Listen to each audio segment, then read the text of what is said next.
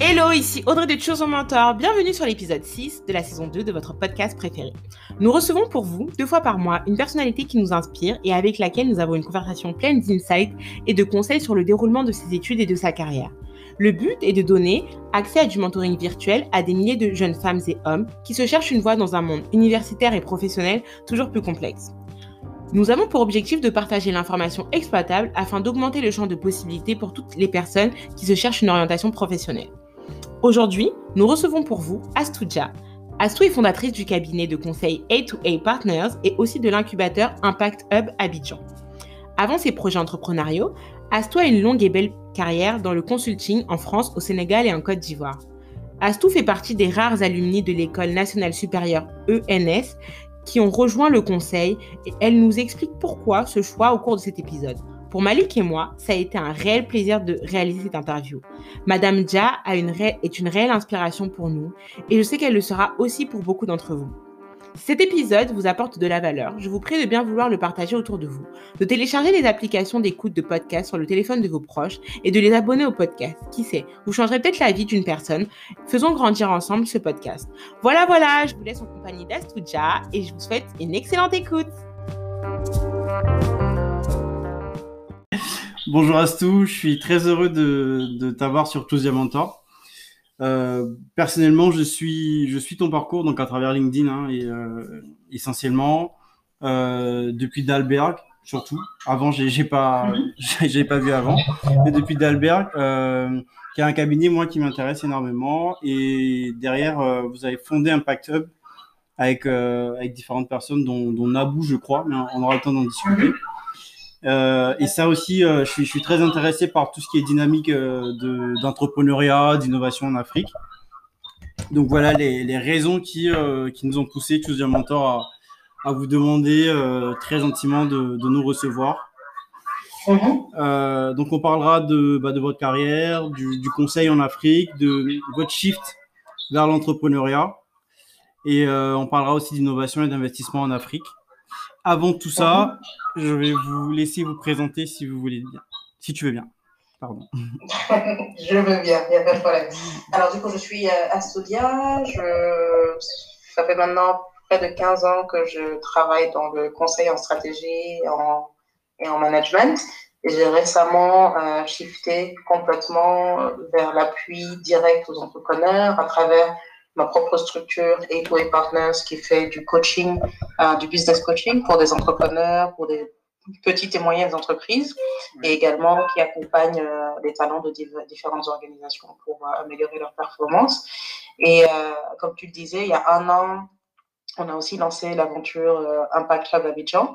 Et Impact Club Abidjan, c'est un accélérateur incubateur d'entrepreneurs et de startups. L'idée étant de fournir vraiment les outils euh, managériaux mm. euh, qui vont permettre à des entreprises qui ont déjà la composante innovation de, de bâtir des, des, entreprises solides et qui qui vont pas qui vont pas fail comme on dit. Euh, donc voilà. Donc euh, en termes de parcours académique, je suis, je suis normalienne, j'ai fait euh, j'ai fait des études en France et commencé ma carrière en France mm. et je suis revenue sur le sur le continent il y a six ans maintenant. D'abord chez, chez, Performance Group à Dakar et ensuite euh, chez Dalbert. Très bien. C'est parfait.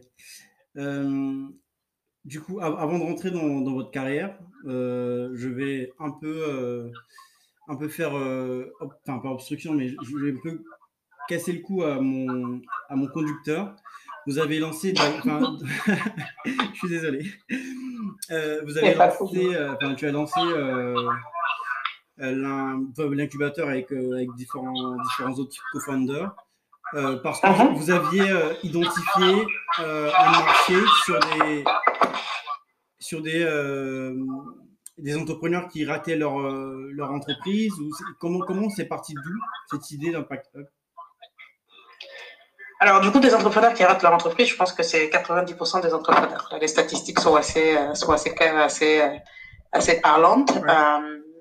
Le, le propre d'une, start-up et de l'innovation, c'est que voilà, 90% d'entre elles n'arrivent pas à trouver forcément un produit qui réponde à un marché, mais au-delà de l'aspect produit, des autres problématiques qui est beaucoup ressortie dans cette, de ce fort taux d'échec, c'est le manque euh, ou de mise en place d'outils de management. Souvent, les gens euh, associent la start-up au chaos et, et il y a très peu de structures ou de, ou de process qui sont mis en place lorsque, lorsque l'entreprise démarre. Et c'est quelque chose qui rattrape rapidement cette entreprise et qui contribue aussi à l'échec, même quand on a un bon produit.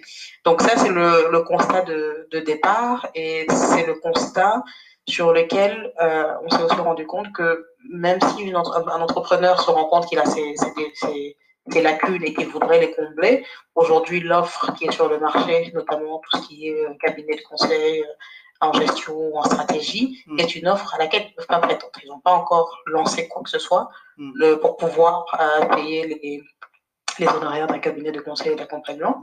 Et donc, du coup, c'est là où les, les, incubateurs et les accélérateurs jouent un rôle, puisque c'est apporter euh, un moindre coût, et le plus souvent même dans nos marchés, c'est gratuit, puisqu'on mm. arrive à recevoir des subventions, apporter cet accompagnement euh, techniques aux entrepreneurs qui viennent avec euh, d'excellentes idées et, euh, et, beaucoup de passion, mais qui ne savent pas forcément comment les mettre en œuvre de façon pérenne. Très bien. Ok, ça marche.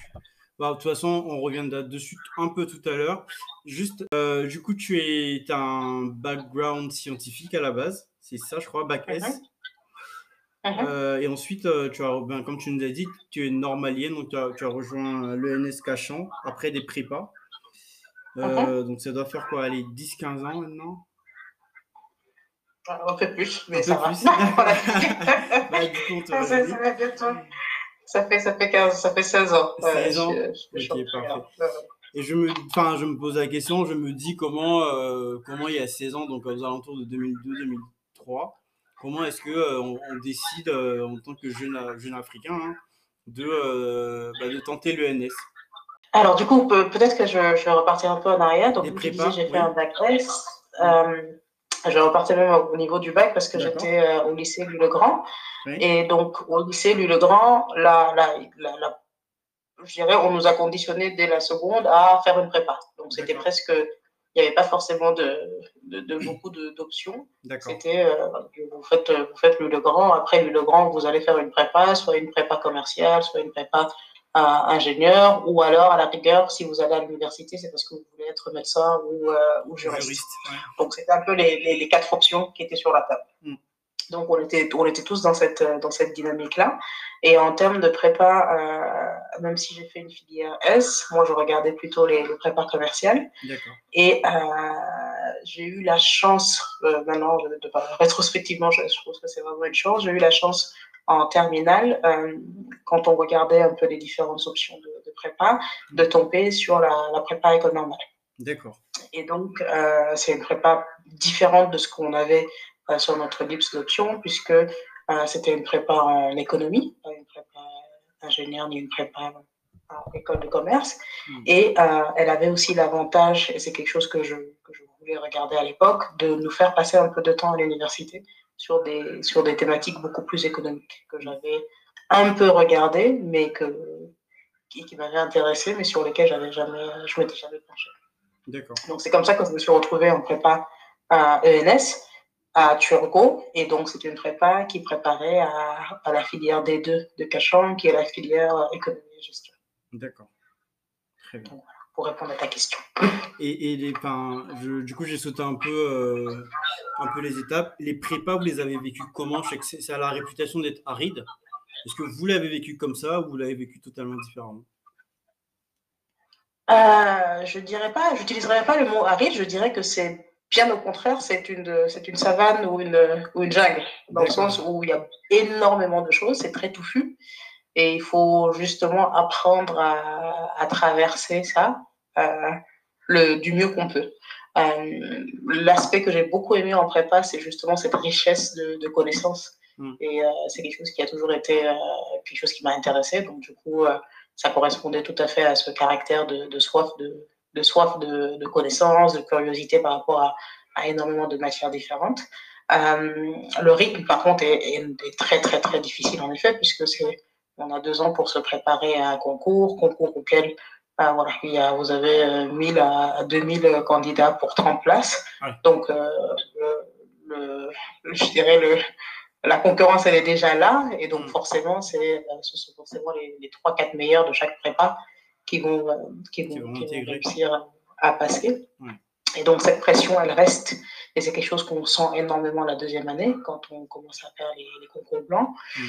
Et, et, et j'irais de ce sens-là, c'est l'aspect oui, qui, qui, était difficile. L'aspect travail n'était pas difficile, l'aspect connaissance était très bien, mais l'aspect se préparer à, être parmi les quelques élus, hmm. euh, ça c'était quelque chose qui avait beaucoup plus de, difficultés, qui, qui, a constitué un stress euh, pour, pour beaucoup, moi y compris.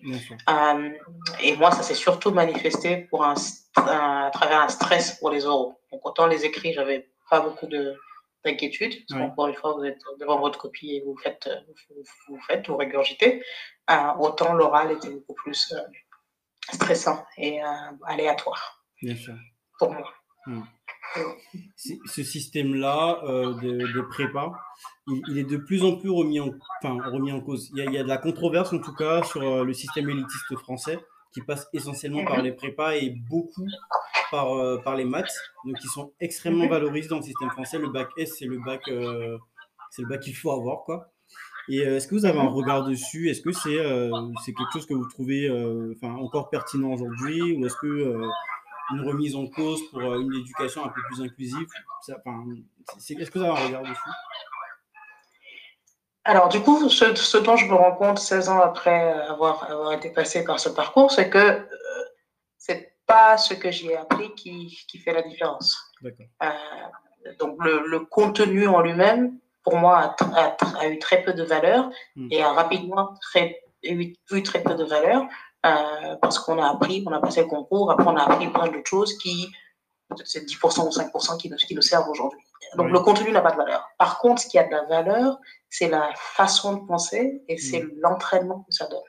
Euh, sur le fait que, euh, un, vous soyez capable d'apprendre rapidement énormément de choses, et surtout pour quelqu'un qui est rentré dans le conseil après, euh, c'est quelque chose qui a été très, très utile en termes d'entraînement. Hmm. Et le deuxième aspect, c'est d'être dans un environnement où justement on vous ouvre l'esprit à toutes ces choses-là. Hmm. donc, pour moi, c'est ça la valeur, mais je suis pas, je ne, je ne jure pas, je ne pense pas que la prépa soit la seule façon d'avoir ces deux éléments-là. Donc, mm. en remettant en cause ou en remettant en, cause ce système-là, c'est très bien, mais dans ce cas-là, s'assurer que, quel que soit le système qui est mis en place, on garde ces deux éléments euh, importants, qui sont l'ouverture d'esprit et l'ouverture à, à, des connaissances, à des connaissances, et cet entraînement à pouvoir apprendre rapidement et, et travailler euh, beaucoup. Donc, c'est ça les, enseignements intéressants de la prépa. Après, le reste, euh, ce qu'on apprend, euh, encore une fois, je ne pense pas que ça a servi à qui que ce soit 15 ans après. c'est clair. Et euh, du coup, vous rejoignez le conseil juste après. ce n'est pas la voie d'un normalien, on ne s'attend pas forcément au conseil de façon, de façon naturelle. Hein. Et pourquoi vous rejoignez le conseil et euh, qu'est-ce que vous, retenez euh, bah, de, de, ce parcours-là, dans ce riche parcours d'ailleurs dans le conseil? Euh, alors du coup, je suis complètement tombée dans le conseil par hasard. En effet, c'était pas du tout ce à quoi me prédestinait l'école normale. en tant que normalienne, pareil, il y, a, il y, a, trois voies, enfin deux voies, ou trois, je sais pas, trois voies qui vous sont qui vous sont un peu celles pour lesquelles vous êtes prédestinés, soit soit devenir euh, enseignant-chercheur, soit devenir euh, enseignant agrégé et, enseigner dans les, dans les prépas, soit euh, rejoindre, passer les concours de l'administration française, donc tout ce qui est Banque de France, et autres. Mm. Donc, de toute façon, moi, en rentrant à l'ENS, c'était la troisième voie qui m'intéressait. donc, je me, je me disais, je, je serais pour faire de, de l'administration et, de, la gestion publique. Donc, du coup, une fois que j'aurai fini mon master, je regarderai plutôt ces concours-là. Et ce qui s'est passé, c'est que du coup, euh, j'ai pas fait l'agrégation puisque je ne voulais pas être prof. J'ai fini mon master au, bout de trois ans hmm. et j'avais encore une année d'école où je pouvais faire ce que je voulais. Et comme c'était une école très, très pour tourner vers le public, je me suis dit, bon, avant de me lancer dans les concours, c'est l'occasion d'aller justement explorer le privé, d'avoir une expérience un peu de ce que c'est que de, de, travailler dans le privé. Hmm. Euh, voir avant de, prendre une décision. Et c'est là où je me suis retrouvée euh, dans le conseil. Euh, donc un, des, un, de mes premiers stages était un stage en, en prospective économique. Donc, c'est du, du conseil dans le sens où on faisait de la modélisation sur des secteurs euh, sur 15, 20 années. D'accord. Et donc, ça a utilisé beaucoup de ce qu'on avait appris en termes d'économétrie et de modélisation à, à l'école normale. Et dans le cadre de ce stage-là, encore une fois, complètement par hasard, il s'est trouvé qu'il y avait une mission de conseil qui est tombée classique sur laquelle on m'a mise. Et à l'époque, c'était euh, comment est-ce qu'on peut aider euh, le Sieur, la marque de, d'huile et de sauce froide, à se diversifier dans, dans les sauces froides. Donc, sujet rien à voir avec ce que j'avais vu jusqu'à présent. Euh, mais du coup, une méthodologie aussi complètement différente. Mm. Et, et j'ai beaucoup aimé cette mission-là parce que c'était comment on utilise la donnée pour une prise de décision. La question de, du PDG était très claire, c'est voilà, je veux me diversifier dans un nouveau secteur. Est-ce que ça vaut la peine? Oui, non. Et si ça vaut la peine, c'est quoi la meilleure stratégie? Est-ce que je le fais en propre ou est-ce que j'acquiers un, un, un, player déjà existant? Oui, donc du pur conseil en stratégie. Mhm. Pardon, je disais du pur conseil en stratégie du coup. Mm. Oui, du pur conseil en stratégie. Et donc c'était ma première, euh, ma première rencontre avec le, le, conseil en stratégie et j'ai trouvé ça juste, euh, juste juste une excellente application, je dirais, de, de, tout le crunching de données, de data que, que, j'avais appris à faire. Ça, c'était au Sénégal, c'était à Performance du coup? Non, ça c'était en France. C'était juste après, juste après, euh, juste après encore pendant l'école normale, puisque c'était un stage. Euh, et donc, c'est à la suite de ce stage-là que je me suis dit, OK, en fait, le conseil, c'est ce que je veux faire. Euh, donc, j'ai complètement tourner mes, mes, recherches vers le, vers le conseil. Et c'était aussi beaucoup, euh, je finissais l'ENS, et donc je me dis, bah, est-ce que j'ai envie de commencer ma carrière en France ou au Sénégal? Euh, C'est peut-être le moment de, de retourner euh, explorer mm. euh, le Sénégal. Et donc c'est comme ça que je me suis retrouvé chez Performance. D'accord. Pour, pour, une année. Et ensuite, vous êtes revenu faire je pense pas les, dix premières années de votre carrière en France, donc chez Stanwell, chez euh, chez Advention, à nouveau, et avant un retour chez, chez Performance.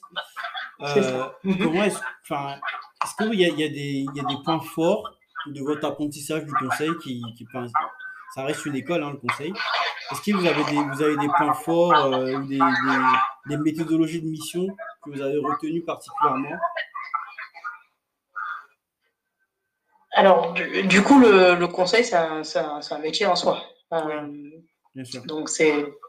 Et je, ce que j'ai beaucoup aimé dans le conseil, c'est justement, c'est un métier avec des méthodologies qui sont finalement assez, assez claires et assez carrées. Et, euh, et ça vous apprend à répondre, euh, bon, je sais pas, 5-10 étapes à n'importe quelle question.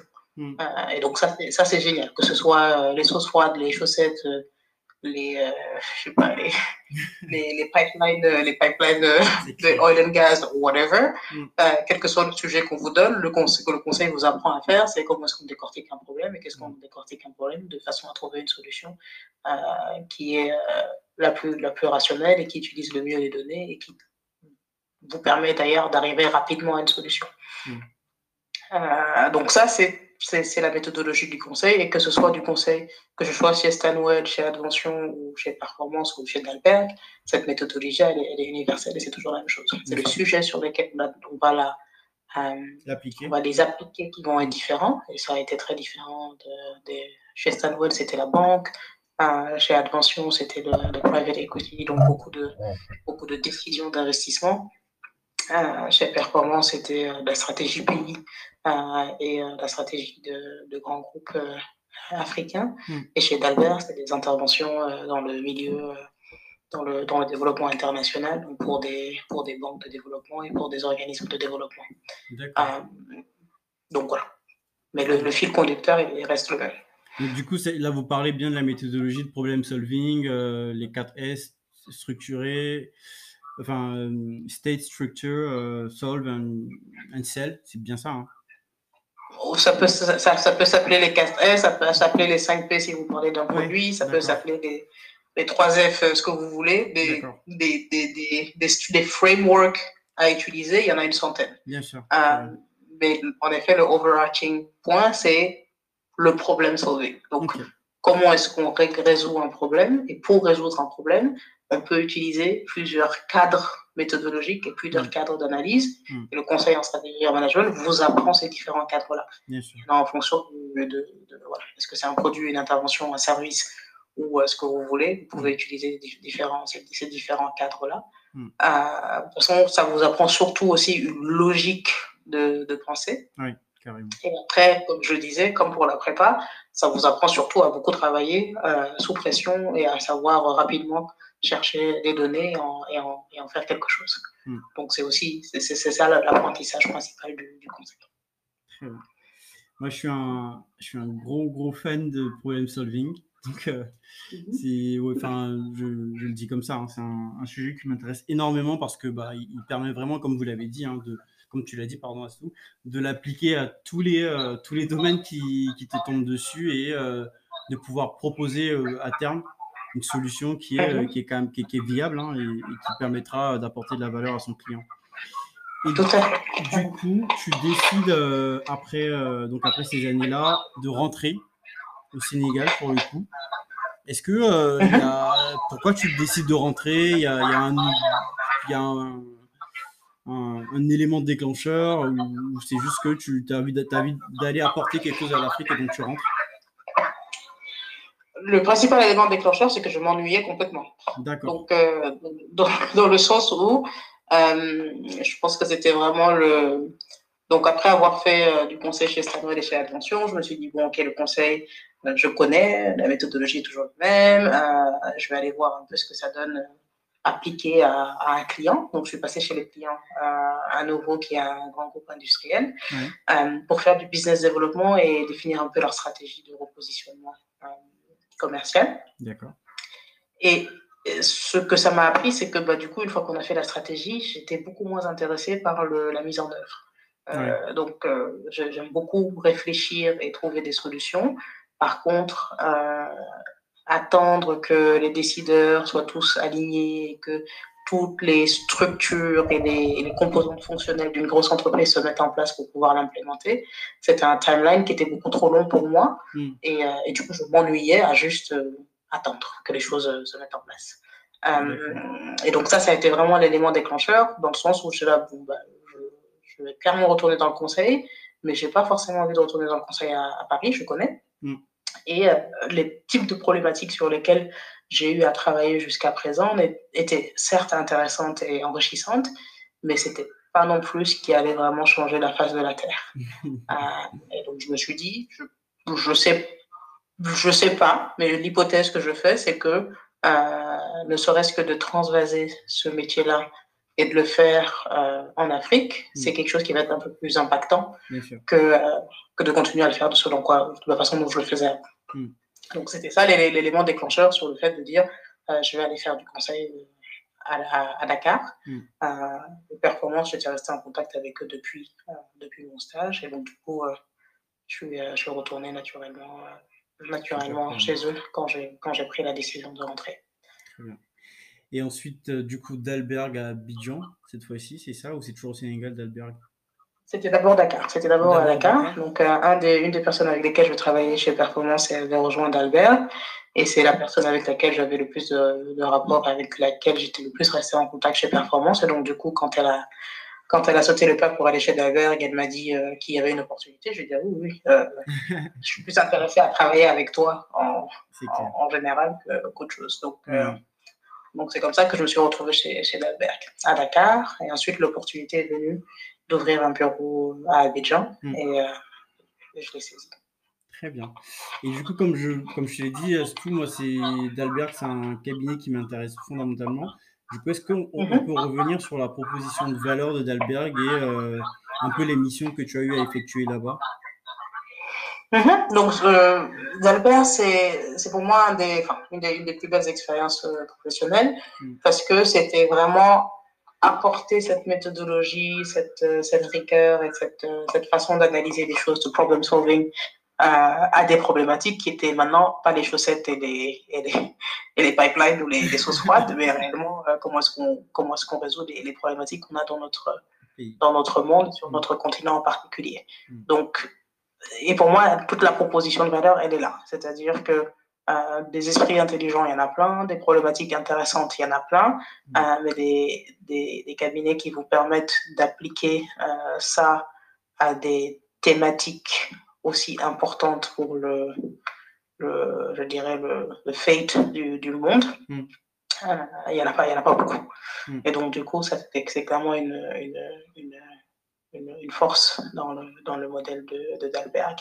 La deuxième force pour moi, c'est vraiment, comme je le disais, c'est un cabinet qui est de la même stature qu'un McKinsey, qu'un BCG, qu'un Bain ou qu'un n'importe quel autre cabinet international de conseil mm. en termes de typologie et de profil de gens, mm. en termes de, de, méthodologie de travail, en termes de type de client.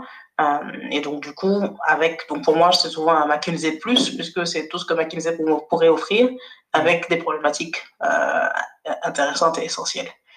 Donc, euh, donc voilà, moi c'est ça, la, c'est ça la, la, value proposition de Dalberg. Génial. Et vous étiez, euh, enfin, tu, tu, as, tu, as, quitté le cabinet associé de partenaires. Vous étiez que des mm-hmm. associés de partenaires, enfin, je veux dire locaux, venant d'Afrique, ou vous aviez des associés de partenaires euh, qui venaient de Washington Non, du monde, du monde, du monde entier. Du monde entier. Je pense que ça fait aussi partie des, euh, des, des, des, d'une des forces de, de Dalberg, le fait que ce soit un groupe qui est international, donc qui a et qui est à la fois implanté euh, aux États-Unis, en Europe, mais qui a la, la plupart de sa force de travail qui est en Afrique ou, ou en Asie. Mm.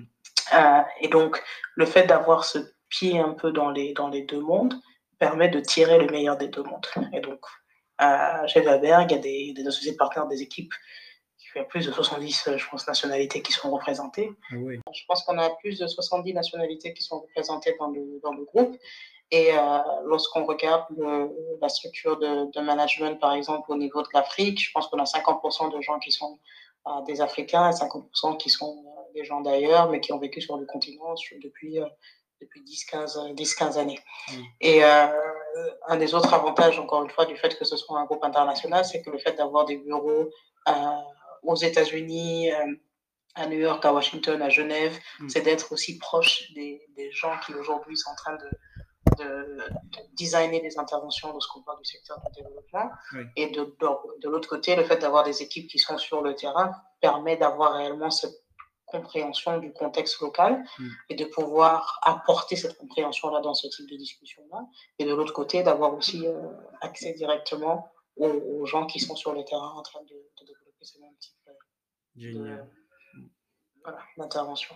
Et est-ce qu'il y a un, il y a un process de recrutement particulier ou c'est le même process de recrutement euh, que les, les cabinets de conseil en stratégie? C'est le même process qu'un qu cabinet de conseil. Donc, c'est ce que je disais au départ. Vraiment, pour moi, Dalver, c'est McKinsey+. Donc, c'est-à-dire, c'est la même chose que ce que vous, en termes de process d'analyse que vous trouveriez dans un, dans, n'importe quel cabinet de, de conseil en stratégie. Euh, la, la, différence, c'est le sujet sur lequel vous travaillez. Donc, ce que ça veut dire aussi, c'est qu'en termes de, oui, de, de processus de, de, recrutement, on est sur euh, 3 à 4 euh, rounds de, case study mm. Euh, et avec la même, la même, les mêmes attentes, mm. voire encore une fois plus, puisque non seulement on vous demande de connaître, de savoir la logique et le, de comment est-ce qu'on résout un cas, mais en plus d'avoir cette passion, cette connaissance des problématiques de développement qui fait qu'on puisse adapter ça à, à ce secteur-là. Carrément. Très bien. Bon, bah, on verra bien hein, si, si, je me lance ou pas. euh... non, mais j'ai ouais, j'ai un gros intérêt pour ce cabinet. J'ai déjà été, euh, j'ai déjà eu des, des discussions avec, euh, avec des, des associés euh, qui sont à, à, Abidjan.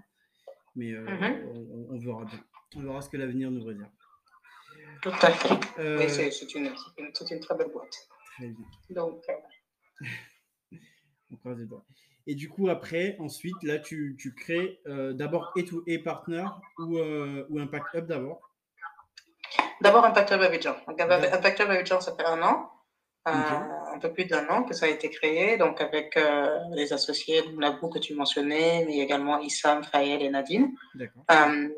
Et c'est, comme je te disais, c'est vraiment l'idée de comment est-ce qu'on apporte cet appui un peu plus structurel et managérial à, à des entrepreneurs pour qu'il y ait plus de chances de, de, survie et de, et de mise à l'échelle, de passage à l'échelle des, des, entreprises mmh. qu'on a euh, sur le continent. Mm. Et, euh, et Two Partner, c'est un peu dans cette même lignée, mais maintenant pour des entreprises un peu plus matures et un peu plus, de, Mm. Euh, pareil, comment, euh, au-delà de là, donc parce que j'ai fait beaucoup de stratégies, et c'est très bien la stratégie de dire aux gens comment est-ce qu'on fait, mm. mais ce dont on se rend compte, c'est qu'on peut avoir des, des, très belles, des très belles idées à un moment donné. Là, là où le bas blesse, euh, souvent c'est dans la mise en œuvre. L'exécution. Et donc, voilà, comment est-ce qu'on accompagne. Donc, la vocation de A2A Partner, c'est vraiment d'accompagner un peu plus dans l'exécution, mais pas en tant que consultant. Souvent, les, entreprises aiment bien avoir le consultant et lui faire tout faire. Mm. Euh, A2A Partner, c'est vraiment un positionnement de coaching et de, et de guidance, comme on dit. Mm. Donc, on vous aide non seulement à définir votre votre stratégie et où est-ce que vous voulez aller et définir le, le roadmap. Hmm. Mais après, on met en place des, des, outils et des structures pour pouvoir vous, comme on dit, euh, comment vous, dire, vous tenir accountable. C'est-à-dire que faire en sorte que vous avanciez justement dans ce, dans ce plan d'action. Hmm. Et si vous avez des, des, des bottlenecks ou des, des, des, des, moments où vous calez, que A2A Partners viennent vous aider, mais l'idée, c'est pas, pas, pas de faire pour, vous, ni non plus de vous, voilà, juste de vous dire ce qu'il faut faire et vous laisser vous démerder. Donc, c'est un positionnement intermédiaire. Et sur A2A Partners, pour le moment, tu es toute seule ou vous êtes déjà en équipe euh, alors, il y a déjà une équipe de, de trois personnes qui travaillent sur A2A Partners. Et après, l'idée, c'est au fur et à mesure et en fonction des, des problématiques des différents clients, d'apporter d'apporter des coachs. Puisqu'on n'est on n'est pas des consultants, on est des, des, coachs. Et donc, en fonction des différentes problématiques, ça peut être par exemple des problématiques très spécifiques sur euh, la finance ou des problématiques très spécifiques sur la levée de fonds. Mm. En fonction de ces problématiques-là, de faire appel à des coachs qui vont travailler avec les entrepreneurs. D'accord. Et les chefs d'entreprise. Très bien. Et du coup, là, sur, sur un, autre sujet qui, qui m'intéresse énormément, c'est euh, les dynamiques euh, des startups en Afrique.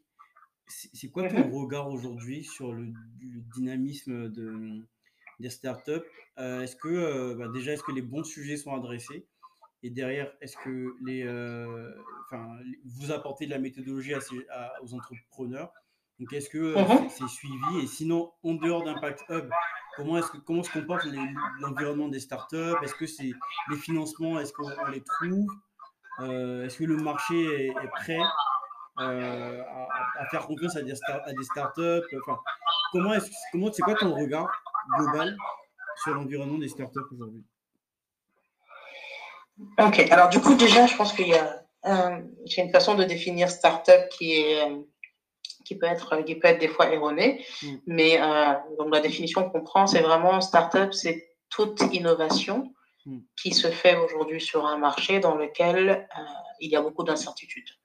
Donc, à partir du moment où quelqu'un, un entrepreneur ou même des fois une entreprise déjà établie apporte une solution innovante à une problématique dans un contexte d'incertitude, on appelle ça être dans un, dans un environnement de startup. Euh, et donc, quand on parle de l'environnement des startups, en particulier dans notre, dans notre sous-région, on, on, a beaucoup de start qui n'apportent déjà pas une solution innovante. Hmm. Donc, ça, c'est la première catégorie sur laquelle euh, on fait un énorme travail au niveau d'Impact Club, hmm. ne serait-ce que pour recadrer euh, beaucoup de ces entrepreneurs qui finalement ne sont pas forcément des, start-upers, qui sont des entrepreneurs parce qu'il n'y y a pas de travail sur le marché du travail, il fallait se mettre à faire quelque chose, et donc du coup on s'est on s'est dit qu'on veut, veut, se lancer, et c'est très bien, il, faut que, il faut que les gens continuent à les faire, il faut juste du coup savoir exactement pourquoi est-ce qu'on se lance, comment est-ce qu'on se lance, et quelle est l'ambition qu'on a avec ce qu'on est en train de faire. Mmh. Et pourquoi est-ce que c'est important de savoir ça? Parce que en fonction de ça va dépendre l'investissement qu'on veut faire, la communication qu'on veut faire, mmh. le type de personnes avec lesquelles on va travailler et ainsi de suite. Mmh. Maintenant, si on se met dans l'écosystème de, de l'innovation et, et de, la startup, euh, c'est quelque chose qui est très, très, très, très dynamique euh, et qu'il est de plus en plus mmh. en, en, Afrique de l'Ouest. Euh, quand on regarde l'Afrique de l'Ouest, le Sénégal a vraiment commencé, je pense qu'il y a 5-6 ans, et, de, et c'est aujourd'hui un des écosystèmes les plus les plus vibrant, comme on dit. La Côte d'Ivoire, c'est génial depuis 2-3 ans. Euh, c'est quelque chose qui, a, qui, est en train de, de prendre, de, de, prendre sa lancée. Et il y a énormément de potentiel vu la taille du marché, vu, le, vu un peu l'historique aussi en termes de, de, de, de secteur privé qu'on a dans le, le pays. Mm. Euh, maintenant, c'est un écosystème qui est complètement en train de se structurer. Euh, Aujourd'hui, il y a énormément d'initiatives euh, qui sortent tous les deux mois. À Impact Club, on a quelqu'un qui vient nous voir et qui nous dit je vais mettre en place un incubateur. Et comment est-ce que vous faites et comment est-ce que vous avez fait? Et la, et la réponse est toujours c'est très bien, il, nous, il en faut plus. On veut, on veut qu'il y ait de plus en plus d'incubateurs et d'accélérateurs parce qu'il y a ce besoin de la part des entrepreneurs. Attention, il y a aussi beaucoup de gens qui, sont, qui le font de façon euh, juste pour le nom et pour le glamour, sans pouvoir réellement apporter ce support et cette expertise dont les entrepreneurs ont besoin. Et donc, euh, donc voilà, donc on est toujours un peu dans cette position euh, délicate où euh, oui, on veut, on, veut, on veut en fait vraiment vous aider parce qu'on préférait que vous le fassiez bien que vous le fassiez mal. Mm. Parce que si vous le faites mal, on, on risque de se retrouver vers euh, un problème de réputation de, des incubateurs en général. Mm. Et euh, il y a déjà une, une méconnaissance de ce, de ce qu'un incubateur ou un accélérateur peut apporter à un entrepreneur. Mm. Il ne faudrait pas en plus qu'il y, qu y, qu y, ait de la méfiance parce que des faux incubateurs sont en train d'opérer. Enfin, des faux, entre guillemets. Donc, euh, peut-être pour, pour synthétiser un peu, on a un, environnement qui est très dynamique, on a un environnement sur lequel de plus en plus d'acteurs sont en train de, de, venir, on a un environnement sur lequel il y a de, beaucoup, de plus en plus d'intérêt aussi des bailleurs à subventionner, à accompagner des structures d'accompagnement, puisqu'on se rend compte que l'entrepreneuriat, c'est réellement un des leviers pour pouvoir euh, développer le, le continent. Euh, mais encore une fois, la réalité de la start-up, c'est aussi que 90% ne réussissent pas. Mmh, pas forcément. Même quand on met tout en place, on va peut-être faire réduire ce taux de 90 à 70, mais il y a quand même 70% de taux d'échec parce que l'innovation, euh, ça c'est quelque chose qui est inhérent à l'innovation. Mmh. Donc l'idée c'est de, de soit rendre cet échec plus rapide les gens ne perdent pas trop de temps, d'argent ni d'énergie euh, sur quelque chose qui ne va pas fonctionner. Et c'est ce, ce qu'on fait avec, euh, euh, avec nos programmes. Ou alors pour ceux qui peuvent réellement fonctionner, pouvoir ensuite les mettre en rapport avec d'autres éléments de l'écosystème qui sont nécessaires. Tu mentionnais tout à l'heure le financement. Oui. Euh, une des grandes problématiques qu'on a, c'est le financement d'amorçage. C'est-à-dire lorsqu'on a un entrepreneur qui arrive à un certain stade avec un produit qui a un marché, mais qui a besoin de, je sais pas, 30 millions, 40 millions, 50 millions, mais on est toujours sur, du, sur quelque chose qui, qui peut qui peut se casser la gueule. Mm. Aujourd'hui, on n'a pas de mécanisme de financement euh, pour ça. Les banques ne le feront pas. Les réseaux de angel investing, c'est quelque chose qui est balbutiant. Mm. Donc, on, on, a cette problématique-là. Ouais. Mais bon, petit à petit, on va y arriver. C'est clair. On ne, Moi, on ne désespère pas. Enfin, j'en discute pas mal hein, avec, euh, avec, différents, différents amis sur, euh, bah, sur, sur, comment, euh, comment participer un peu à, à ce dynamisme-là qu'on voit, hein, qu'on qu perçoit clairement. Et on se dit tous, bah, quand on a des idées de boîte, est-ce que, est-ce qu'il y aura, enfin, est-ce qu'il y aura justement ce, ce financement d'amorçage-là? Est-ce que tu, on va quitter nos boulots et partir lancer un truc, sachant que il euh, n'y a pas suffisamment de venture en, en, en risque, en, en, risque capital. La plupart sont en, capital développement. Mmh. Euh, et, et, du coup, voilà, c'est une vraie inquiétude. Je ne sais pas comment ça sera réglé d'ici euh, dans, dans, les 5-10 prochaines années. Euh, mais un, je pense que c'est un vrai sujet même, pour les, les, jeunes qui veulent lancer des boîtes euh, et qui du coup vont prendre du risque. Oui, mais je pense qu'une des, une des, une des réponses, encore une fois, c'est balbutiant, mais c'est en train de se structurer euh, petit à petit, c'est le angel investing. Donc, euh, mm. à Dakar, par exemple, on a mis en place le, le Women Investment Club et le, le fonds d'investissement du Women Investment, le WIC Capital. Oui. Euh, et ça, c'est vraiment, ça vient du, du même constat, et c'est l'idée de dire aussi que voilà, il y a certaines personnes qui ont de l'épargne disponible et qui n'avaient pas forcément cette connaissance de, de ces opportunités qu'elles avaient d'accompagner oui. d'autres femmes entrepreneurs. Donc ça, c'est quelque chose qui commence.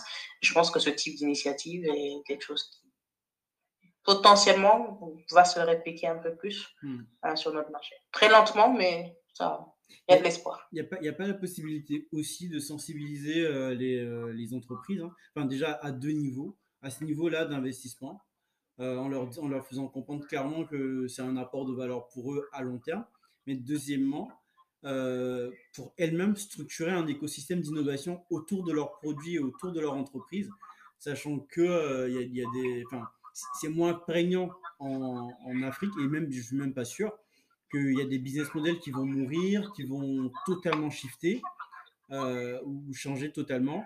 Euh, Est-ce que les, entreprises n'ont pas intérêt à elles-mêmes soit euh, faire des partenariats avec des, structures comme Impact Hub pour, euh, pour redynamiser l'innovation au sein de leurs entreprises ou financer l'innovation extérieure?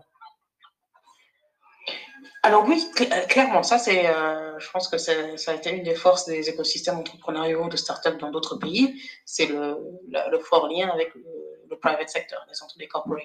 Mm. Euh, c'est quelque chose qui, encore une fois, est, commence ici. quand on voit Orange Fab mm. travailler en Côte d'Ivoire ou Orange, même chose, à, Dakar, c'est ça, ça commence à rentrer dans l'esprit de certaines grandes, grandes, grandes multinationales. Euh, EcoBank aussi a mis ça en place, Standard Chartered, je crois qu'ils ont aussi un, incubator. Euh, mm. donc certains groupes dans certains secteurs euh, commencent à y penser. Souvent, ils le font en lançant leur propre incubateur. D'accord. Euh, ils lancent leur propre incubateur, souvent aussi parce qu'ils n'ont pas trouvé forcément sur le marché mm. des incubateurs qui est assez sérieux et et performants pour pouvoir lancer, euh, lancer le type de programme avec eux. Mm. Mais, euh, mais c'est clairement un des axes de, de développement. Euh, mais c'est ce qu'on fait aussi avec, avec Impact Hub, de voir comment est-ce qu'on peut s'associer avec ces corporates, qui peuvent bénéficier de, ces, de, ces, de, de, ces innovations. C'est quelque chose qui se fait aussi pas mal, je pense, dans la fintech en ce moment. Il y a pas mal de partenariats entre Visa, Mastercard et, et différents différents, des différents incubateurs pour pouvoir euh, développer ça. Hmm. Mais voilà, comme je dis, c'est en, en, marche. Je pense que c'est toujours ça, prend toujours du temps. Bien sûr. Hmm.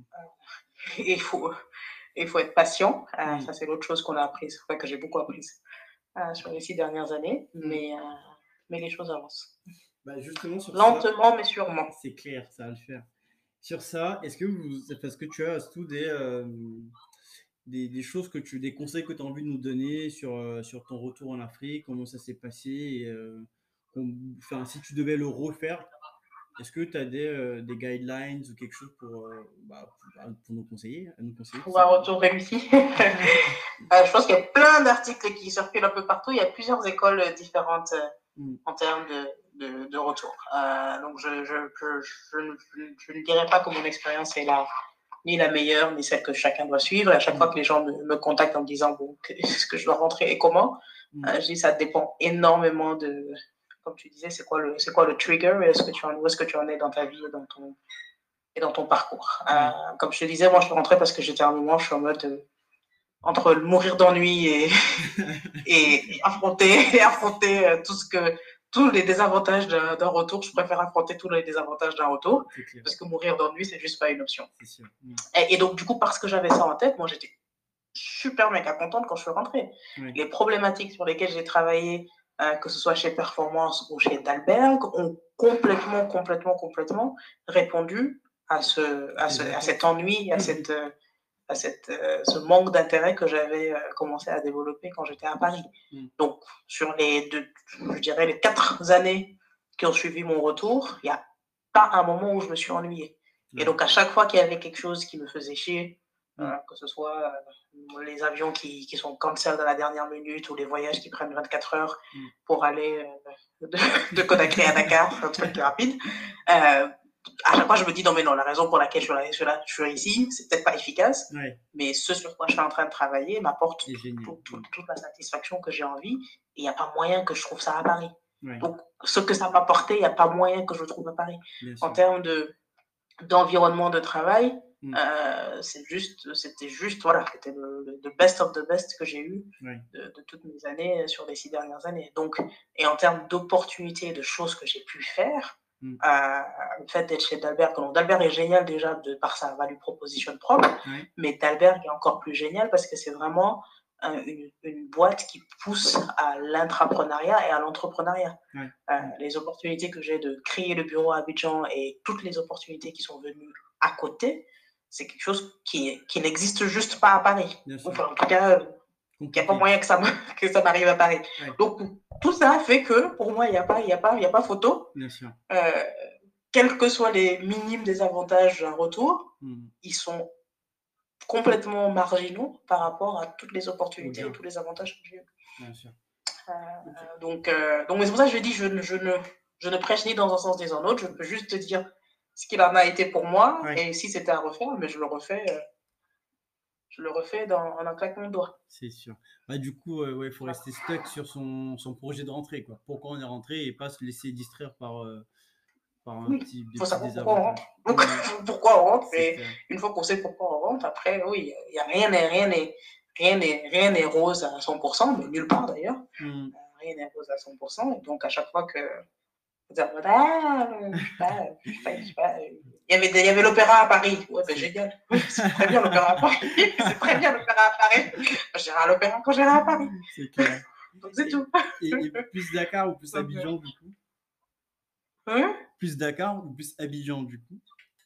Ah, moi je suis complètement Abidjan. 300%. Ah ouais? D'accord. Bah oui. Il n'y a, même pas, a même pas photo. Abidjan ah ouais. forever.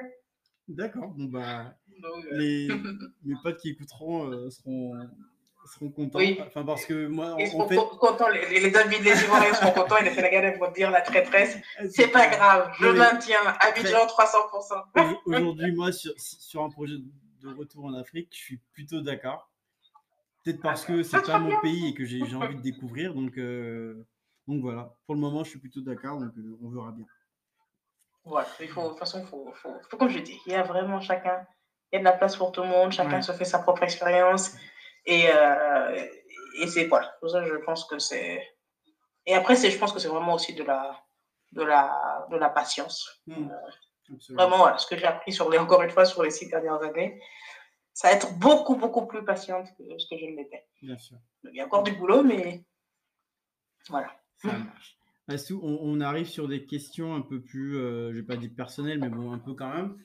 Est-ce que mhm. euh, tu, as des, tu as des mentors, toi, ou est-ce que tu mentors des gens aujourd'hui?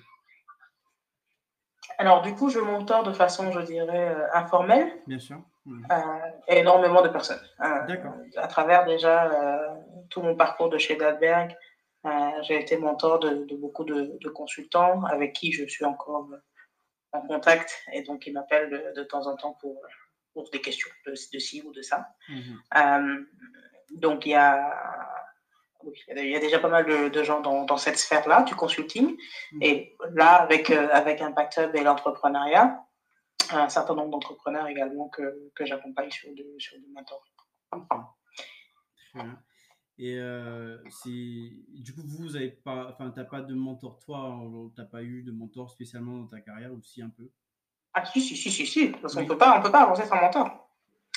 Euh, je suis totalement d'accord. extrêmement. Hein non, non, on peut pas. C'est euh, un, de mes, un de mes premiers mentors et qui est encore mon mentor jusqu'à présent. C'est euh, celui que je te disais de, chez Performance. J'ai rencontré ma première, c'est Daouda Chao. Donc, je, je, le dis haut et fort, c'est le meilleur mentor du monde. Donc ça, c'est euh, et voilà. Et c'est pour ça que je dis c'est c'est une relation qui forcément peut-être au début on la on la on l'identifie pas comme étant du mentorat. Et donc je, ça je dis c'est assez informel, mais c'est c'est la première personne que j'ai rencontrée dans un milieu professionnel et cette personne a toujours été euh, quelqu'un qui euh, non seulement m'a construite ou m'a aidé à, grandir professionnellement, mais a toujours eu en tête what's best, what's best for me, mm. euh, que ce soit dans une structure ou dans une autre. Euh, et donc, du coup, pour lui, c'est mon, c'est mon mentor numéro un. Et jusqu'à présent, si j'ai, euh, si j'ai quoi que ce soit, que j'ai, des questions, c'est, c'est vers lui que je, que je vais me tourner. Mm. Et un deuxième mentor qui est très important aussi dans ma vie, c'est un de mes anciens un de mes anciens boss de chez, de chez Stanwell, Nicolas Floquet. Mm. Euh, et pareil, lui, euh, au début, c'était dans le cadre du conseil. Et après, rapidement, ça a été euh, non, mais tout, tout, ce que je peux faire ou pourrais faire en tant que. Et ça a été une des personnes, par exemple, qui m'a le plus. qui m'a parlé déjà il y a 15 ans presque de, l'entrepreneuriat. Mm. Et j'étais en mode non, mais n'importe quoi. et, maintenant, et maintenant que je suis dedans, bah, oui, je, je l'appelle et je lui dis ah, ça y est, c'est bon. Je suis enfin. Il me dit ah, ben. 15 ans plus tard. oh, il n'est jamais trop tard. Et donc voilà, c'est aussi un, un, de mes grands mentors euh, hmm. sur, euh, sur l'entrepreneuriat. Donc, euh, donc, donc, oui, et puis après, il y en a, y en a, y en a d'autres avec lesquels il y a des discussions différentes sur, sur plusieurs aspects. Et donc, bref, je, je, dis, je, dis, je digresse. Carrément. Bon, bah, écoutez. Hein. Oui, j'ai eu des mentors. Et, si des enfin, de toute façon, c'est la question que je pose enfin hein, à chaque fois si, euh, si des jeunes veulent, euh, bah, sont intéressés par, par, votre parcours, par ton parcours, pardon, et ils veulent te contacter pour, euh, enfin pas pour du mentoring formel, mais bon, quand même, hein, ça peut être une relation qui va commencer comme ça. Est-ce que c'est possible? Est-ce que tu es disponible sur LinkedIn ou euh? Oui, je suis, je suis toujours LinkedIn, je suis toujours disponible et, et je réponds à presque toutes les sollicitations, que ce soit pour euh, une conversation sur Dalbert, une conversation mm. sur le conseil, une conversation sur le retour. C'est pour ça que je dis, euh, euh, tout, en, tout en sachant que c'est ma perspective et que chacun doit l'adapter à, à son contexte et à où est-ce qu'il en est. Mais avec, oui, avec grand plaisir. Très bien. Et si tu pouvais passer une heure avec une personnalité vivante ou, ou pas, est-ce que tu as quelqu'un en tête avec qui tu as envie de passer une heure? Oui, ce sera avec Kagame. Ah. C'est mon idole. C'est mon idole, mon idole de leadership, mon exemple de leadership. T'as jamais eu l'occasion de le rencontrer du coup? Je l'ai vu de loin. C'est bien. On, était, on, était, on, était, on, a fait la retraite de Dalberg. Euh, oui. C'était quand d'ailleurs? Euh, Au Rwanda en 2019. Oui. Et donc, du coup, euh, oui, on a, on, a vu, on a vu Kagame de loin. Hmm. Mais j'ai pas encore eu le. Je, je veux vraiment passer une heure de temps avec Kagame en grande discussion et comprendre tout ça. Bah, si, un jour il écoute Choosy Mentor. Hein. bah voilà, exactement. Si, euh, un jour euh, c'est quelque chose qui peut se faire, ce serait, ce serait ça. ce serait bah, lui. À toutes les bonnes volontés qui écoutent le podcast, hein. n'oublie pas Astou. Et... Oui, je Exactement, faites une introduction. J'ai un... Exactement. J'ai quelqu'un que j'ai rencontré grâce à Choosy Mentor, justement, qui était en MBA à Varton et, euh, uh-huh. et qui ils ont eu l'occasion de le rencontrer, du coup, je crois. C'est génial ça. Non, hmm. non, non. Ça, ça, se fera, Inch'Allah. Oui, bien sûr. Euh, est-ce que, enfin, avec du recul, avec tout le recul que tu as maintenant euh, par, rapport à, par rapport à ta carrière, hein, est-ce que si tu si avais un conseil à donner à la, la jeune Astou qui, qui vient d'avoir son bac à, à lui le grand, ce serait lequel? Enfin, Un ou des, hein, d'ailleurs. Mmh, Qu'est-ce que je donnerais comme. Euh,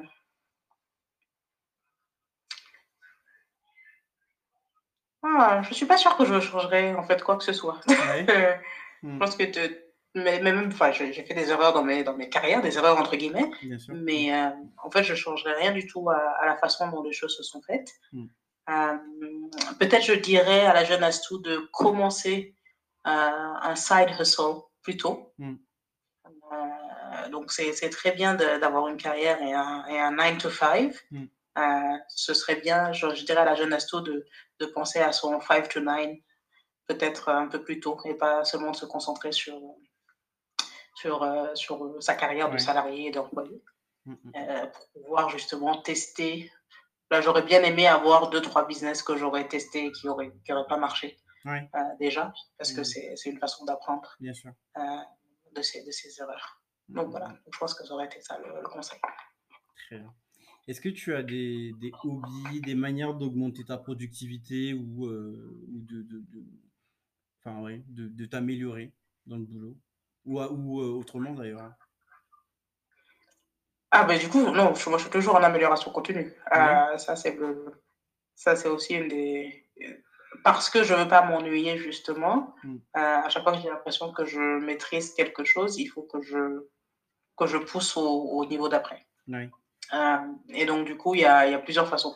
Donc, dans ce que je fais, euh, je, je, vise vraiment l'excellence, entre guillemets, dans, le, dans la façon de le faire. Et donc, je cherche toujours des façons d'optimiser, que ce soit, euh, je sais pas, ma façon de répondre aux emails, automatiser un certain nombre de, de, de types de réponses, d'organiser. L'organisation est quelque chose qui m'aide beaucoup. Je, tous mes fichiers sont organisés. Mm. Et donc, ça me permet de rapidement retrouver une information par rapport à ça, ça, ça, ça, ça. Euh, et je pense que le fait de m'organiser m'a permis aussi d'avoir une meilleure mémoire. Mm. Et donc, j'arrive rapidement à connecter de, de dots sur. Euh, on me parle de quelque chose, j'en ai entendu parler peut-être il y a cinq ans dans tel contexte. Euh, mm. Parce que je suis organisé, j'arrive rapidement à retrouver le, le, le, le, sujet en question et donc à ne pas repartir de zéro. Euh, ça, je dirais que c'était l'autre, ce serait l'autre type. Hmm. C'est très très rare que je parte d'une feuille blanche, pour quoi que ce soit. D'accord. Like somebody did something that is resembling what I'm trying to do somewhere. Yeah. Donc je passe Mm. vraiment 30 à 45 minutes avant de travailler sur quelque chose, Mm. à rechercher quelque chose qui ressemble. Ouais. Et ensuite, ensuite j'adapte par rapport à mon idée, Mm. mais je, je, je, je pars très, très rarement d'une feuille blanche. Bien sûr. Et est-ce que tu as des. euh, t'as un livre, en- enfin un ou des hein, d'ailleurs, hein, des livres qui sont fondateurs pour toi ou que, que tu conseilles euh, beaucoup Ou un podcast, hein, je sais pas si tu en écoutes d'ailleurs. Mhm. Euh, alors du coup, en termes de livres, il y, a, il y en a plusieurs. euh, ils sont dans, diffé- dans différents domaines. Mm. Euh, un livre personnel, c'est L'Alchimiste, Ouais. qui, qui pour moi dit, encadre beaucoup de choses de ma vie, Ouais. pas professionnelle et personnelle. Euh, au niveau, euh, une des choses qui me passionne, c'est vraiment l'efficacité organisationnelle, donc justement comment est-ce qu'on optimise euh, la productivité ou est-ce qu'on fait des choses de façon plus efficace. Mm. Euh, dans ce sens-là, j'aime beaucoup Good to Great. Ouais. Euh, et donc ça, c'est à la fois en termes de leadership, mais en termes d'organisation. Et là, en ce moment, parce que je suis beaucoup sur le, le startup, c'est justement comment est-ce qu'on comment est-ce qu'on fail fast. Et donc ça, c'est quelque chose qui me, sur lequel je, je lis beaucoup, mais un des livres que j'aime bien, c'est le Lean Startup. Ah, Euh, génial. C'est mon livre préféré. Ah, voilà. Donc, euh, ça, c'est, ça, c'est, pour moi, c'est vraiment un livre fondamental et j'aime beaucoup le fait que, justement, on- on- que l'innovation n'est pas égale au chaos et que l'innovation se fait avec du management. Et donc, du coup, comment est-ce qu'on met ces deux, ces deux, ces deux éléments ensemble? Carrément, ouais. C'est, euh, Vas-y, Voilà. pardon. Vas-y. Si tu avais fini Non, non, c'est ça, j'ai fini. Ce seront mes trois, ce seraient mes trois bouquins. Après, en termes de podcast, j'écoute, je sais pas si tu as des podcasts français, j'écoute La Poudre Ah, et euh. Vieille Branche. Génial la Vieille poudre. Branche, Mm. ce sont, voilà, La Poudre, j'adore. Et Vieille Branche, j'aime beaucoup histoire, écouter des histoires de vieux, euh, euh, parce que je trouve qu'il y a beaucoup de sagesse dans, dans, Mm. dans nos aînés. Mm. Et donc, euh, voilà. Du coup, génial. Merci beaucoup, Astou. Euh, on, est, on est quasi à la fin euh, de, de l'enregistrement. Est-ce qu'il il y a des choses qu'on n'a pas évoquées, que tu souhaites euh, évoquer ou des conseils que tu veux donner en, apothéose? Euh, non, je pense qu'on a, on a parlé de, de pas mal de choses. Euh, Peut-être que je dirais, bah, c'est très bien euh, cette, cette dynamique de, de self-development. Mm. Euh, et donc, je, je réitérerai vraiment sur le sur la- la- l'importance de, toujours chercher à, à connaître des nouvelles choses, s'améliorer, se, et devenir, de devenir meilleur que ce qu'on était hier. Bien sûr. Mm. Mm, mm, mm. Ben, génial. Moi, je. Enfin, nous, on, on s'aide de Tuesday Mentor justement pour ça, pour, euh, pour bah, rencontrer des gens qu'on trouve inspirants et apprendre d'eux. Et, euh, et on a la chance aujourd'hui par les podcasts de pouvoir le diffuser et le partager à, à d'autres personnes et, euh, et bah, permettre ce, ce partage d'expérience-là. Donc, je te remercie encore. Si, si on veut, euh, si on a un projet et qu'on veut postuler à Impact Hub, vous avez un, un site, un, un- un- une adresse mail, c'est ça? Il faut vous envoyer le deck par mail. Oui, oui, donc du coup, il y a, il y a plusieurs façons pour, pour un CAPEB. On a d'abord nos, nos programmes. Oui. Donc, nos programmes, c'est des programmes d'incubation et d'accélération pour lesquels on fait des appels à candidature euh, tous les trois à six mois. D'accord. Euh, donc là, c'est des choses qui sont euh, publicitées sur, notre, euh, sur nos, nos sites, nos, nos réseaux sociaux et notre site internet. Oui. Ensuite, on fait de l'accompagnement personnalisé pour certains entrepreneurs euh, dans le cadre de leur projet, donc euh, pas dans le cadre du programme. Euh, donc ça, c'est un, donc les programmes, c'est souvent des, des programmes gratuits. L'accompagnement personnalisé, c'est un accompagnement payant. Et donc dans ce cadre-là, oui, en effet, il suffit d'envoyer un, un email avec euh, avec la demande et euh, pour avoir une, une- un premier entretien. Oui. Et euh, l'email, c'est abidjan at impacthub.net. Très bien. Il faut un, un produit minimum viable ou juste avec l'idée, ça peut se faire? Ça peut L'accompagnement peut se faire à, à- à différents niveaux. Ça dépend vraiment de, de, l'entrepreneur. On oui. le fait à la fois au niveau, au niveau idée, au niveau prototype, ou même au niveau euh, entreprise déjà établie, mais qui cherche à pivoter ou à améliorer sa performance. Très bien. Et aujourd'hui, Impact Hub, vous êtes complet, hein, vous n'êtes pas en recrutement ou quoi que ce soit, non? Non, pour l'instant, on ne recrute pas. Ouais. Euh, on a une équipe de cinq personnes euh, qui gèrent euh, nos différents programmes. Mm. C'est peut-être quelque chose qu'on enverra en, en 2021, Mm. au fur et à mesure qu'on a de nouveaux programmes qui seront lancés. Très bien. Ça marche. Bah, je te remercie énormément, Astou. Euh, C'était une discussion super intéressante pour moi. J'ai encore plein de questions à te poser, mais je, je, je le ferai euh, tranquillement, euh, soit quand je suis à Abidjan ou quand tu passes à Paris, où on, on se passera un coup de fil. Il n'y a aucun problème, ce sera avec grand plaisir. C'est une discussion super intéressante pour moi aussi. Donc, euh, merci beaucoup Merci à toi. pour l'opportunité. Et je te dis quand, quand je le poste, quand je, quand je, je le diffuse. Et, Ça euh, marche, a pas de problème. génial. Je te remercie. Excellente journée. Merci beaucoup à toi, Malik. Passe une excellente journée. Ciao.